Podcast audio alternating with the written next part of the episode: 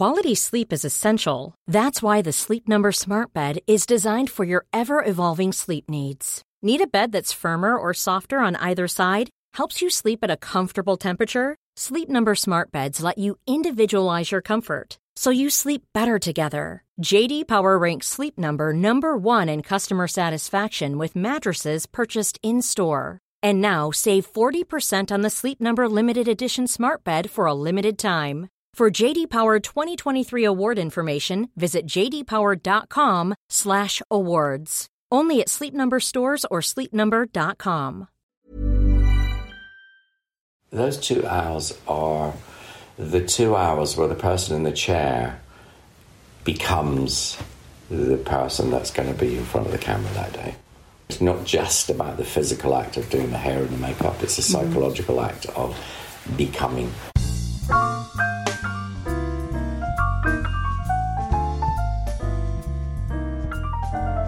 Hello and welcome back to Beautiful Lives. Today I'm joined by the legendary hairstylist Sam McKnight. Sam's career has taken him all over the world and seen him work with every noteworthy publication, transforming the most high profile people going, including Princess Diana, with whom Sam worked for seven years, during which time he famously created that iconic shorter slick back do. In this episode, we talk about his journey from cleaning windows as a boy to being the most in demand hairdresser in the business, his enduring love of gardening, including how the scents of said garden have influenced his Hair by Sam McKnight range, and how his job is as much about being a grounding confidant as it is about doing the hair itself. Here's Sam. Growing up in Scotland in the 1960s, can you paint a picture of what that was like? Um, it was. It was. I, I, lived in a council estate in the country. Mm-hmm. It was a mining community. So, it, and it was kind of. It was really lovely, actually. Mm-hmm. It was. I thought it was great. We were outside all the time. Doors were never locked, and the council built a swimming pool in the village. So, from the month of April till end of September, we were in a swimming pool, basically, even if it was freezing cold, which mm. it probably usually was. I mean, I still go there sometimes. My mum lives across the road, and I still I go there usually on Boxing Day because it's open on Boxing. It's outdoors, and um, I didn't go this year because I had a stinking cold, so I missed it this year. But I, it's um, it's still there, and it was for, for typical typical idyllic council house yeah. childhood. So, what did you think you'd be when you grew up? Oh, I had no idea. Okay. Okay. I had no idea. I've got here your dad was a miner, your mum worked in the co op, mm-hmm. and you were training to become a teacher and working as a van driver and window cleaner when you sort of swerved into hairdressing. Well, I, I had been cleaning windows since I was about 14 for pocket because money. we didn't have any money, mm-hmm. and I mean, really no money. I mean, I wasn't aware that we were particularly poor. I just everyone, we were the same as everyone else. It was fine, and we were. We, my mum and dad worked, so we were kind of all very well looked after. So it didn't feel like we were.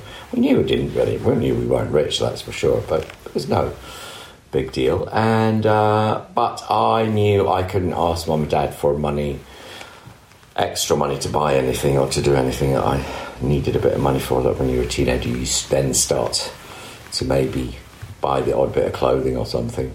And uh, I,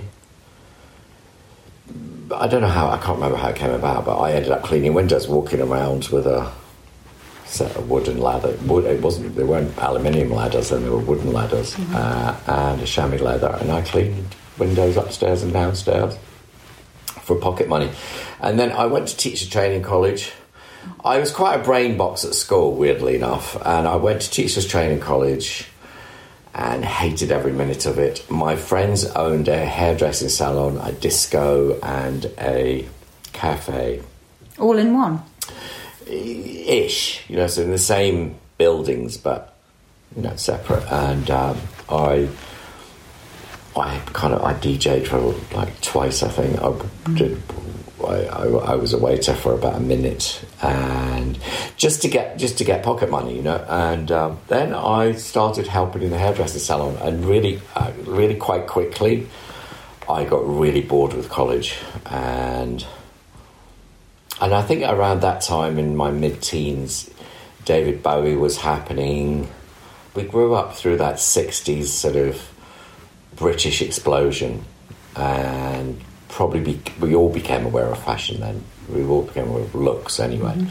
But I think when David Bowie landed on the scene in Marc Bolan, the whole glam rock thing, uh, myself and my friends, we kind of adopted that, or were inspired by that. Fashion's taken very seriously in Scotland, in the provinces. I mean, like it is all over UK. We're a very, very small country, and things catch on very quickly. And I think we were kind of, we'd come out of the 60s. It's hard looking in retrospective. We, we were just teenagers who were who were keen to stamp our own styles on on, on ourselves, you mm-hmm. know. And I think the hairdressing salon seemed really glamorous to me.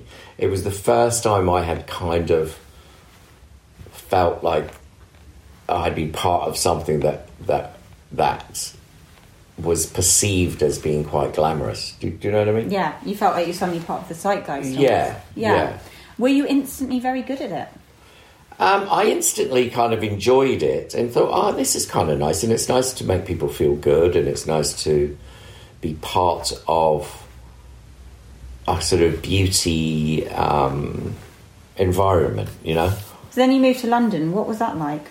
Um, I moved to London, and London well, that was 1975. Now London was pretty bleak, mainly. All the buildings were black, and it was before there was money spent on cleaning up all the public buildings, and uh, it was pretty bleak. We'd just come out of we'd just had we that mid 70s thing was quite depressed. You know, it was, it was quite. It wasn't like it is now, and. I mean, it was only 20 years after the war, wasn't it? 30 years after the war. It was, you know, it was, it was, it wasn't, the, the 80s hadn't happened. And um, I think there was a very small part of London that was really, truly glamorous. That was kind of, my friend worked at Biba. She did the PR for Biba.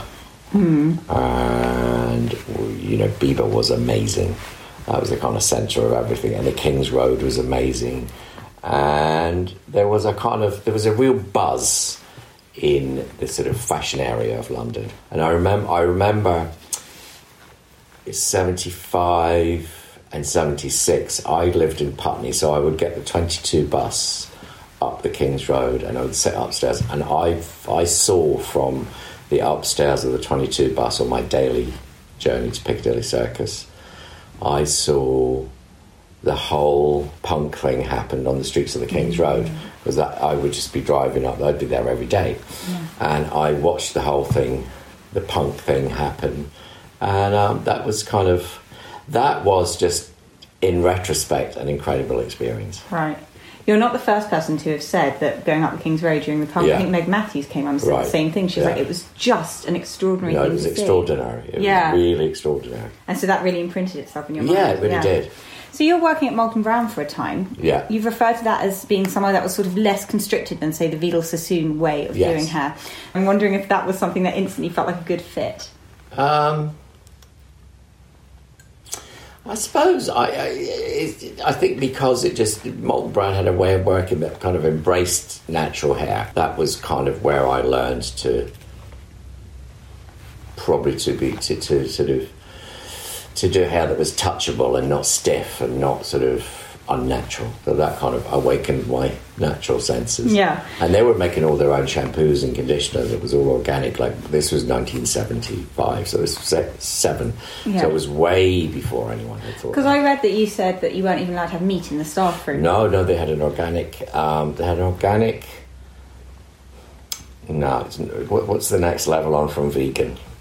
Like uh, bio- macrobiotic. Oh, there we go. Yeah. Uh, restaurant upstairs on the top floor, and we were not allowed. And I would be sneaking out for a bacon sandwich every now and again, which was frowned upon. Yeah, I can imagine. But very different than a very sort of progressive Mm. and new way to look at things then. So you're working there when you landed your Vogue editorial shoot, first one, 1977. Mhm. What was that like to walk into that environment? Terrifying, terrifying. But you know, I still, I still, I bumped into the photographer the other day in New York. I bumped into? Eric Boman, and um, I think the editor was Mandy Clapperton, who I haven't seen for a long time. But I still see a lot of the people that I, I worked with back then. When you walked in on that first shoot, if you can remember, if it all went completely and utterly wrong, did you think, I'll just deal with it, I'll be fine? Did you have that inner innate confidence? Yeah, I think always? so. I, I think I think I've I've always prepared to take a chance. you Fine. know. Yeah. Okay. Do you Yeah. remember what the look you did was? Uh, yeah, I still have the picture. Actually, I think it's in my book. Um, it was a lingerie shoot, Mm-hmm. and it was it was a very soft, pretty hair. So you started to do shows, and shows at that point were a lot smaller, right? They were more for people in the industry, and they weren't. They were more. Yeah, I mean, there may be. Sometimes there were eight or ten models in a show, you know, and, Okay. and I might have one or two assistants. So it was small, but you were doing that, and then you were also working on shoots and stuff. And then at some point, you made the leap to leave Yeah, and to go and just do those two. Yeah, Were you nervous about that because they weren't the beast they are now? no, the, but no, they didn't really exist. It was very, very small, Hmm. and it was a risk. But it was time to. It was time to move on. Anyway, I was probably what twenty. Uh, 25. Hmm. Yeah, 25. And um, I didn't want to be stuck in a salon anymore. I very once I'd done a few photo shoots, I thought, yes, I'd like to try this a bit more. What was it that lured you away? Was it the creative possibilities? Yeah. Right, because I guess everyone comes Yeah, because in a salon. salon, it, it, it's listen. There's a there's a whole different skill required to do 12 clients a day in the salon. And someone like Joel uh, uh, um, Nicola Clarke's is incredible. There's amazing people who do that.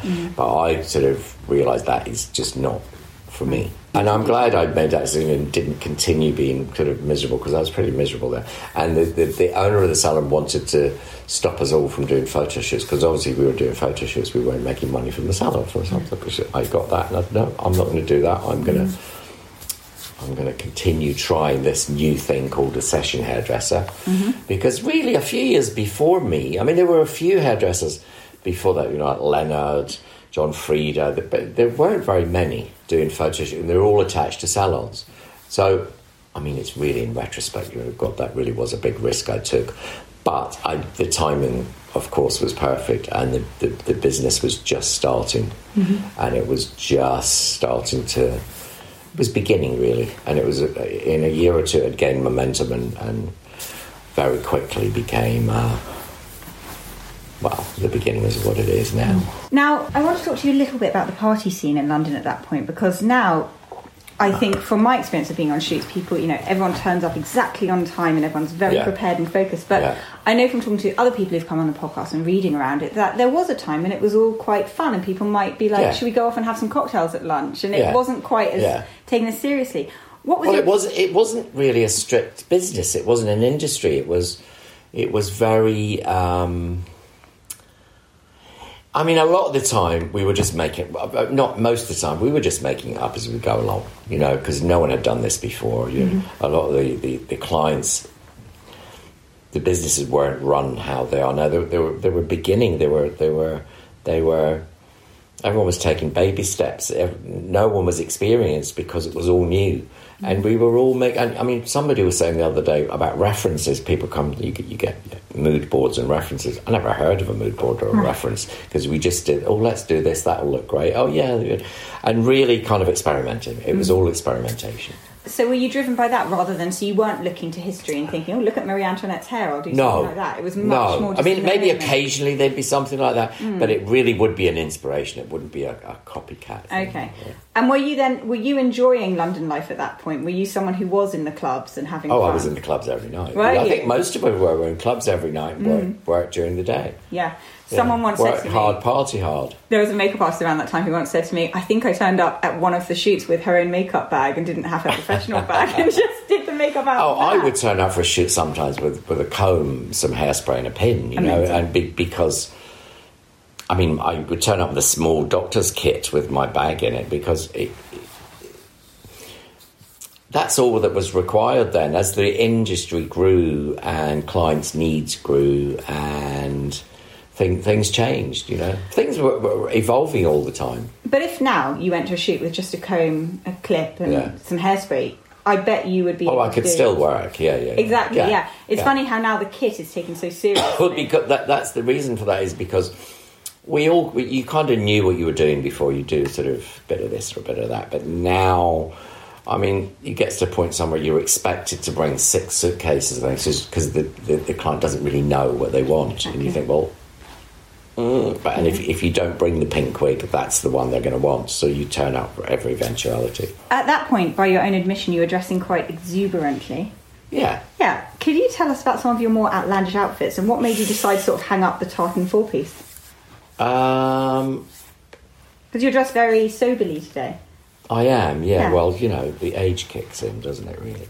Yeah, the experimenting clothing goes. And I'm not as skinny as I used to be, and clothes don't quite look the same. So you kind of just adapt. And mm-hmm. I mean, I had a lot of fun buying clothes in the 70s and 80s, really. I mean, that was my thing. And, and when I first started doing shows for, for some designers, you would get paid in clothes, you'd get a suit because they didn't have any money.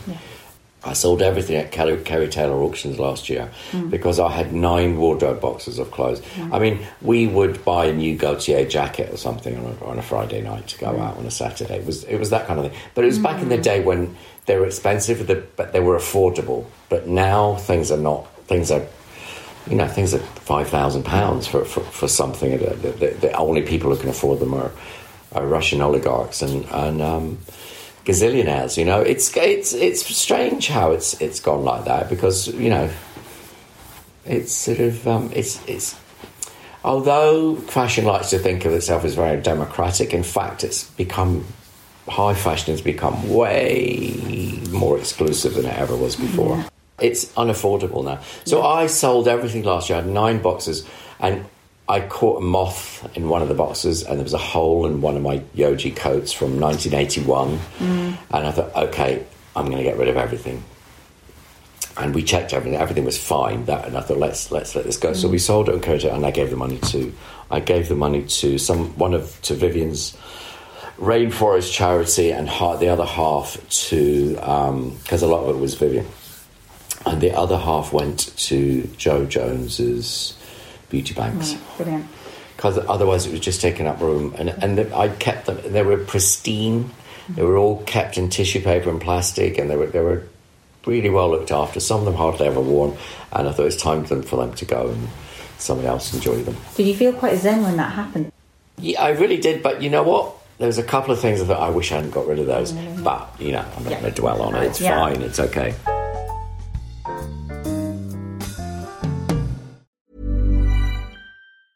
Normally, being a little extra can be a bit much, but when it comes to healthcare, it pays to be extra.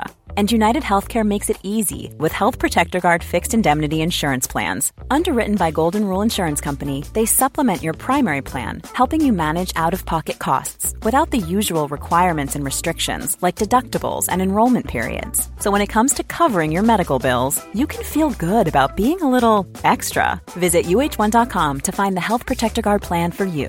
Quality sleep is essential. That's why the Sleep Number Smart Bed is designed for your ever evolving sleep needs. Need a bed that's firmer or softer on either side? Helps you sleep at a comfortable temperature? Sleep Number Smart Beds let you individualize your comfort so you sleep better together. JD Power ranks Sleep Number number 1 in customer satisfaction with mattresses purchased in-store. And now save 40% on the Sleep Number limited edition Smart Bed for a limited time. For JD Power 2023 award information, visit jdpower.com/awards. Only at Sleep Number stores or sleepnumber.com.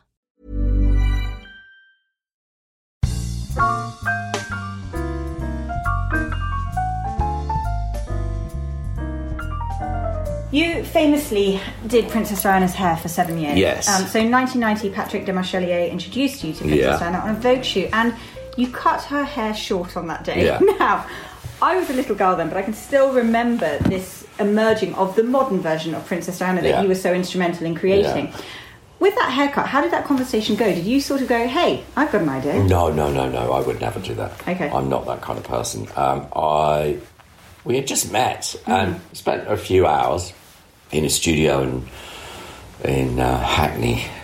So we spent the day taking pictures, and I spent the afternoon taking pictures with Patrick. And she, we got along very well. She was great. She was really lovely and very funny and and um, very easy. And uh, she, at the end of the day, when she was getting dressed to go home, she said, What would you do if I said, Do anything you want? And I said, What I would do? I'd get rid of it all and start again. I'd kind of just cut it short because we had made it look short for the pictures, mm. shorter for the pictures, and she really liked it. She said, "Okay, do you want to do it now?" I said, "Yeah, yeah, fine." And to be honest, I wasn't really a royalist. I wasn't a fan. I wasn't really that aware of any of that. Mm-hmm. So I didn't think anything about it. I just did it, and off she went, and, did it, and then it, kind of the whole world just went insane. Really bizarrely, you know. But I'd gone to Paris. I was in Paris. I was still unaware of it, and then I was getting phone calls saying, "Oh my God, what have you done?" with it?" Anyway, whatever. Um, that was the beginning of a very beautiful relationship. Yeah. Sounds like it must have been quite surreal too, though, because I suppose when you're sitting, I know this from sitting with people where you think you're so famous and you're so respected, Yeah. and people love you so much, but then they're just a human. I think it helped that I wasn't really spending much time in this country. I was I was traveling the world, and I was mainly in the states, and and I, I wasn't really aware of the the the hysteria that went. I really wasn't, Yeah. and um, I mean I soon was, but before that I wasn't. Yeah. Okay. You also have a really close working relationship with Kate Moss and so many other huge names like Yeah. Cate Blanchett and Cara Delevingne and Madonna. How much of your job isn't just doing the hair, but also being a friend and sometimes offering counsel to people who are in your chair? Well, that's that's that's a huge part of the job. That is a real. Um, I'm probably fifty percent of the job now. Well, I think what you do is with hair and makeup, we are there sometimes in someone's bathroom, or often in a room, you know, quarter the size, of, you know, quarter the size of this, with a table and a mirror, if you're lucky, and. Um, you see someone at six o'clock in the morning, seven o'clock in the morning. We're all raw at six o'clock in the morning, all of us. You know, we're pretty straight out of bed, no frills, not even a shower sometimes, not time for that. Do, do you know what I mean? It, it, Yeah. so you're pretty bare. And I always think uh, these days, especially when, there's everyone wants to put cameras everywhere, I refuse to have them in the dressing room because that's sacrosanct. That's a place where people can unload if they want to. They, but there's no. It, it's a place. It's sacred. It's private. It's one of the last privacies. For those couple of hours, those two hours are the two hours where the person in the chair um, becomes the person that's going to be in front of the camera that day. Now, sometimes that's themselves, and sometimes it's somebody very different, and, and, and it, that all depends. And that's almost two hours of um, no outside pressure. And I think that's really important. It's, that's really important in the preparation. It's not just about the physical act of doing the hair and the makeup, it's a psychological act of becoming. Completely. Yeah, I mean, we always used to about Kate. Um, oh, can you get ready in 45 minutes? No, that's not going to happen because it, it's, you know, it's an hour and a half, two hours of hair, makeup, nails, clothes fitting, and psychological preparation. Somebody can say to me, Look, I really don't feel like this today. Mm. Can we do the 20 minute version? Because I, I'm, I, I'm fine. I don't need I don't need too much, but I just don't want to be I don't want to be sitting in the chair for too long today. And sometimes someone say, oh, "Can you take twenty minutes longer? I need a bit of chill today." You know, it's it's it's all a psychological process. I wondered if there are any standout surreal experiences because you've done shoots all over the world for all different publications and I've seen the end results and some of them are spectacular. Have you had moments where you stood somewhere and gone, How is this my life? Um, oh, kind of all the time, really. You know. Yeah. I mean, I, I was on holiday a couple of weeks ago. I went to Mexico, came back from Mexico, and went straight to Milan for a Fendi show. Then went. Then had two really big shoot days. Doing we did forty looks in one day for a very incredible project that's never been done before, and we were so excited about that. News to come soon, and um, then I went to Switzerland on a job. Then I went to Paris for a show and came back here. And you, you constantly think, "Oh, this is kind of amazing. You know, it really is amazing. And then you're really grateful of three days at home. Yeah. So I think it's the old, old cliche of appreciating every moment. I mean, sometimes you think, oh, God, another plane. Mm. But that's a thought that lasts a second because it's all pretty great. Now, you do a lot of looking after other people, and as you said, making sure people are Yeah. happy, and you Yeah. give a lot of yourself.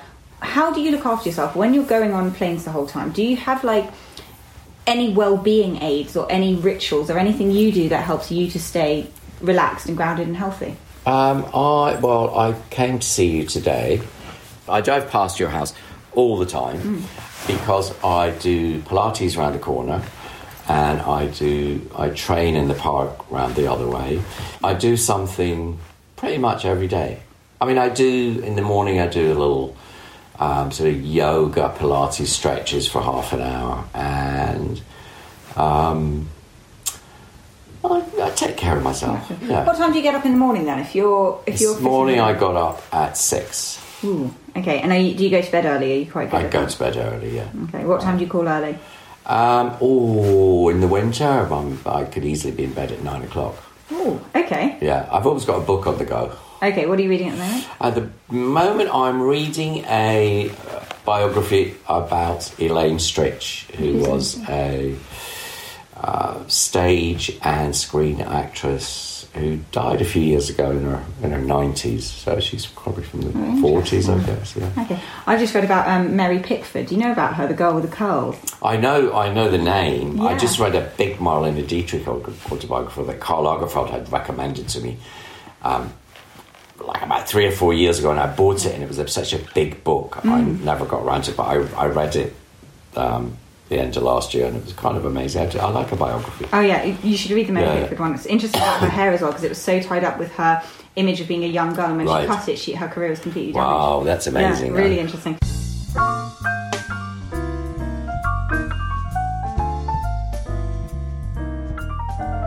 So, 2016, Somerset House launched Hair by Sam McKnight, an exhibition Yeah. celebrating your career. Some of the hairstyles on display could only be described as proper, proper creations. Right. Where does your inspiration come from, given that uh, nobody's pushed the boundaries as far as you have? So, where do you go now? How do you how do you move on? Uh, we're constantly moving on. I've been doing a very, very interesting project, which I can't really talk about, um, which is going to come to fruition in a couple of months, which was great. It was very, very, very, forward thinking. Um, there's always something. There's always amazing people to work with. You know, I spent the last 11 years, 10 years working with Karl. I still work with Vivienne to this day. I get to work with. We just did a great shoot for Edwards Vogue, and you know, I, I've worked for Vogue for for 40 years, something like that. So I get to work with amazing photographers like Nick Knight.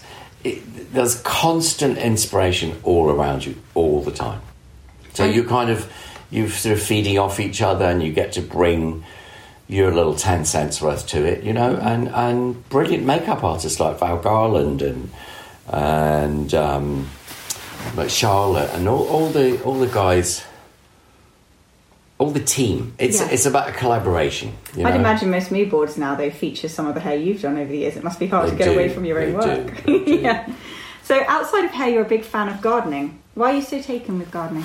Um, I used to I used to live near Regent's Park, and I would in the summer go if you know if if I had an early evening five six seven o'clock it was a lovely summer evening I'd rent I'd just get a couple of pound deck chair in Regent's Park and read mm. in the rose garden, and then I started thinking you know I, I wonder because I lived in a flat a great top floor flat, which was fantastic, but no outdoor space. And I thought, I wonder what it would be like to have a garden. So I started to look around here for a garden. It was way too expensive, and found one a bit further. And then I, then I ended up finding this house with this huge garden, but the house needed a lot of work. So I took on the project, and I'm so glad I did because I've ended up with this really incredible garden that I have worked on with a friend of mine. I met a lovely lady called Jo Thompson, who is a great garden designer, and Jo and I kind of worked on this project, and I've found it absolutely um, inspiring. Is it something you look forward to going home to do? Oh, I, I look forward to. I get up in the morning. It's the first thing I do. I'm, I'm out looking. I'm looking out, to see, seeing if the daffodils are up yet, Yeah. and you know that kind of thing. What are your favourite flowers? Um, I love peonies in the spring, but they're sh- so short lived. Uh, but I think probably my favourite are the roses and the dahlias. So you like English? Yeah, Yeah, I do. flowers. So talking about flowers quite neatly brings us to your brand because when you launched Hair by Sam McKnight in 2017, you placed quite a lot of importance on both performance and the scent. So could you tell us about the genesis of the product? Well, these are the first of, of many to come. Um, why we did these ones is because I- it was important for me uh, for the products to be to have the latest technology, but it was also important for me to, to embrace a bit of nature as well. And, and I, I found that the smells of products could be really sort of cloying and or chemical and, and too fruity or too too too a lot of products smell too sharp to work with all day, you know. So we worked with Lyn Harris, and Lyn came and spent a couple of afternoons in my garden, and she came back with a few fragrances from and she did some really beautiful ones. So we chose this one because it has sort of woody garden in the rain kind of elements to it, um, and we we did four texturizing sprays really. There's there's the, the dry shampoo and the hairspray and the the easy updo and the cool girl. They're all variants on um, instant performance for the, the various levels and mm-hmm. various different things they do but they all are stuff that we needed to work backstage at shows. Mm-hmm. Because I was finding a lot of products that were coming out were very very heavy. So once we had sprayed them in, it was really hard to get them out of the next show. So we developed things that were light, and I keep using this word brush outable, but they were very easily brush outable mm-hmm. because that, that was really important for me nowadays with people changing their hair all the time. That it was, I, I think people don't want their hair to feel like there's a load of product in it, and that's what we did with these. We did very light formulations, mm. easy, and they're easy to use and they're instant. Mm. And we're obviously going to launch products at, at shows, so there's no point in launching a shampoo at a show because we don't really use it. Mm. Well, not visibly. And uh, we thought let's let's do these, and then we can be demonstrating all the time. And it's been a big success. Yeah, Cool Girl is one of my absolute favourite products Yeah. ever, and I Yeah. think that's probably what most people. I think it is. Yeah, now, it's re- it? it's resonated with a lot of people. And what I'm getting is, I I was at an award ceremony the other night, and this lady in her probably her late seventies with thinning hair came up to me and said, "I just want to tell you that your Cool Girl is the only thing that's made my hair feel thick that ever that I've used." And I wasn't expecting it to have that effect, you know. Mm. There's people coming up to you and saying things like that who use it in real life. That yeah. must be quite. no, it was brilliant. great. It was really lovely. I was also going to ask you about Easy Updo. Now, with that, would you recommend putting it up? Because I think for people who don't put their hair up very often, Yeah. it might they might wonder how exactly you can because it's a great idea to help give the hair Mm. grip and to help it stick in. Mm-hmm.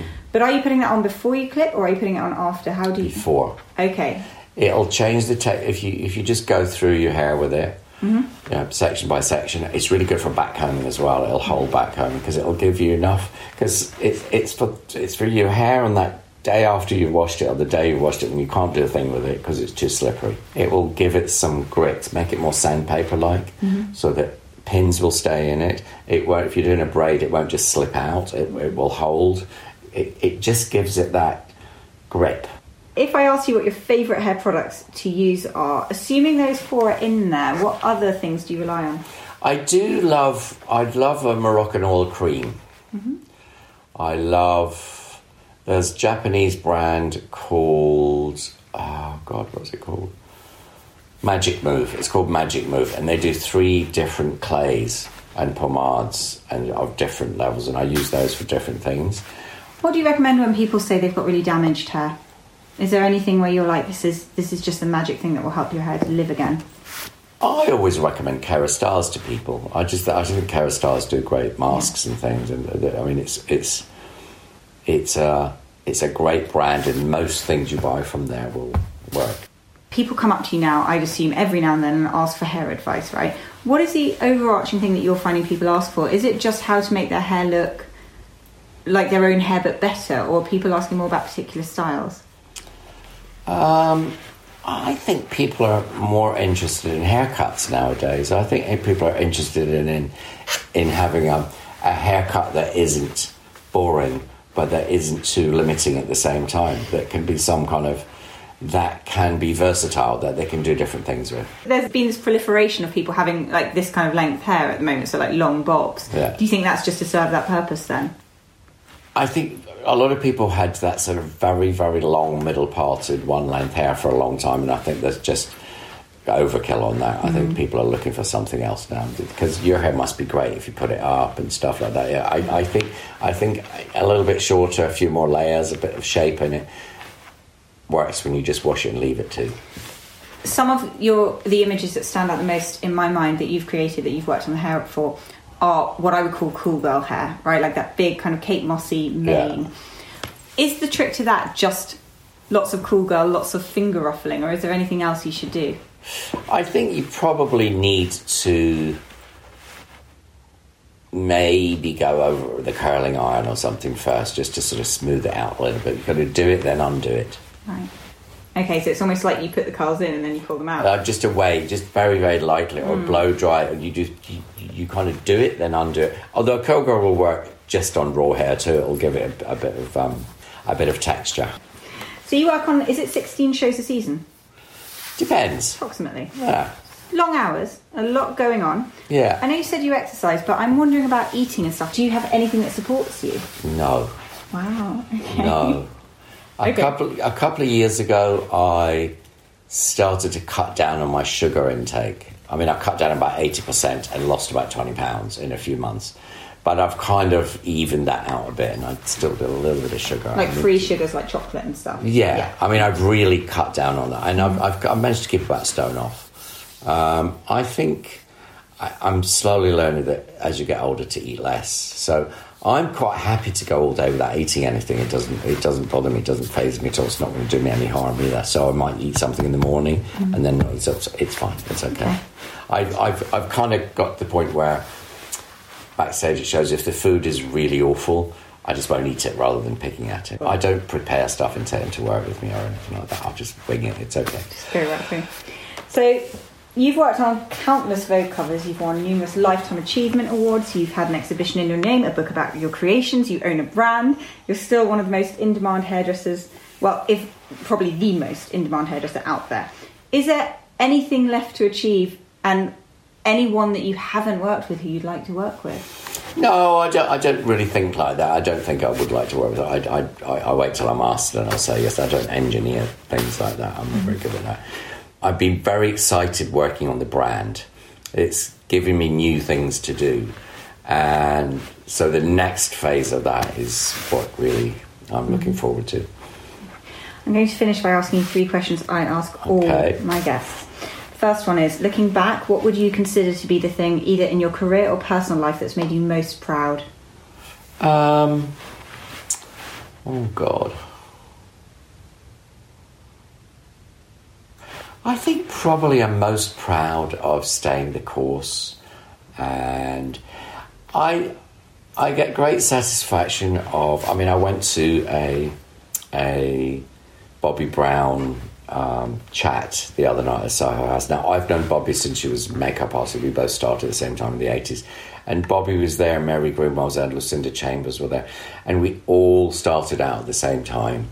And I'm still friends, I still work with these guys, and that gives me a great sense. I don't know, it's pride of just kind of staying the course and managing, managing to make a lot of really good long term friends. That, that, that's, that's a nice feeling. If you could return to a younger Sam McKnight and offer him some advice, what would it be, and to what age would you return? I wouldn't return to younger. I'm, lo- I'm loving being older. I'm, this, this is just, I love old age. Okay, and you're happy with the way you did it all? There's nothing. Yeah, I don't think I don't know regrets really. I mean, I'd probably maybe say, keep your mouth shut. Nobody's that interested in what you've got to say. You know. And you can invite three people to a dinner party, living or dead. Who would you invite and why? Oh God, I would invite probably three of my closest friends because I travel so much I wouldn't get to see them. And what kind of dinner party would you have? Are you quite a good host? I, I do quite a lot, actually. Yeah, I do. A nice Sunday roast Mm-hmm. um, outside in the patio with the birds Everyone in your singing. Perfect, yeah. Sounds lovely. Yeah. Great. Well, thank you very much, guys. Thank you.